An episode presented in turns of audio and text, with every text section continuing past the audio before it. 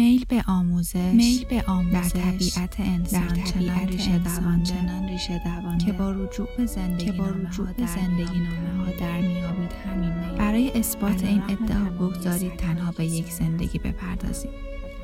زندگی مری استر در واقع او پیشنهاد کرد کالجی برای زنان تأسیس شود. کلیسا مداخله. مداخله کرد. اما آرزوی زنان برای تأسیس کالج برای همجنسان به چنان شدتی رسید. که در اما آن خانه هم که باید برای نکرد پس به امارتی دیگر نیاز داشتند. اما تاریخ به ما می‌گوید که ساختن چنین امارتی پول لازم داشت. این پول به زحمت از کیف های شخصی گردآوری شد. که به هر زحمتی که بود سرانجام روزی رسید که دختری در امتحان ورودی به دانشگاه قبول شد.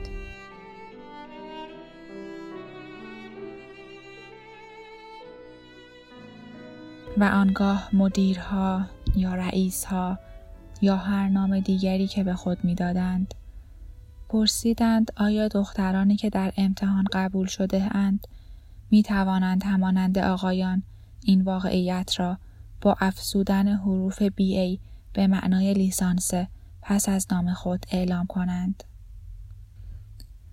می‌پرسید مگر چه دلیل قانع کننده ای می توانست برای جلوگیری از کاربرد حروف بی ای وجود داشته باشد اگر این کار به دستیابی آنها به شغل کمک می کرد؟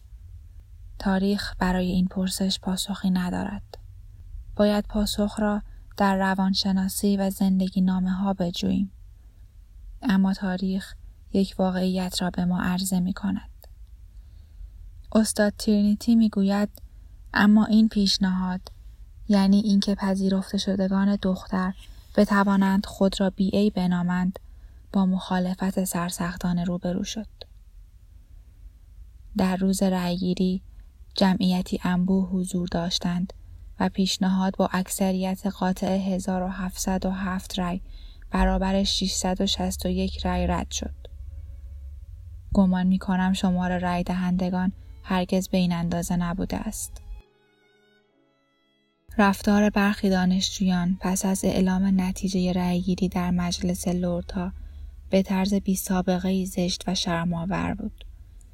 جمع بزرگی از آنها مجلس لردها را ترک کردند به نیوهام رفتند و دروازه های برونزی را که به یاد بانو گلو نخستین مدیر کالج برافراشته شده بود تخریب کردند.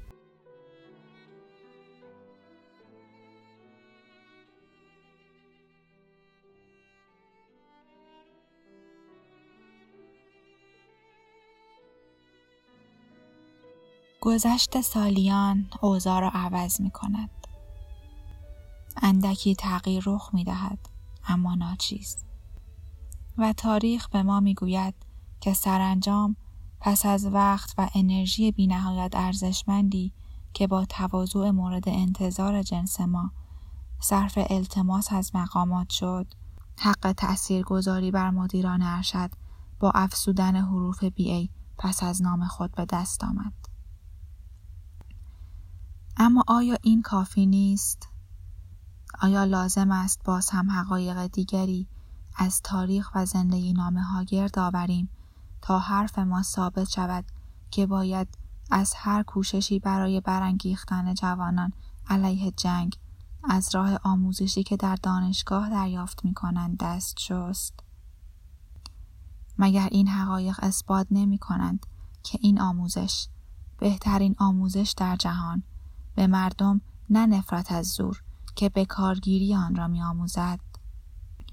مگر اثبات نمی کنند که این آموزش به جای آنکه به تحصیل کردگان سخاوت و بلند نظری بیاموزد در آنان چنان هرسی برای حفظ داشته های خود همان شکوه و اقتدار ایجاد می کنند که وقتی بحث سهیم کردن دیگران می آید نه از زور که از تمهیداتی بس زیرکانه تر از زور بهره می گیرند. و آیا زور و حس مالکیت پیوندی تنگاتنگ با جنگ ندارند؟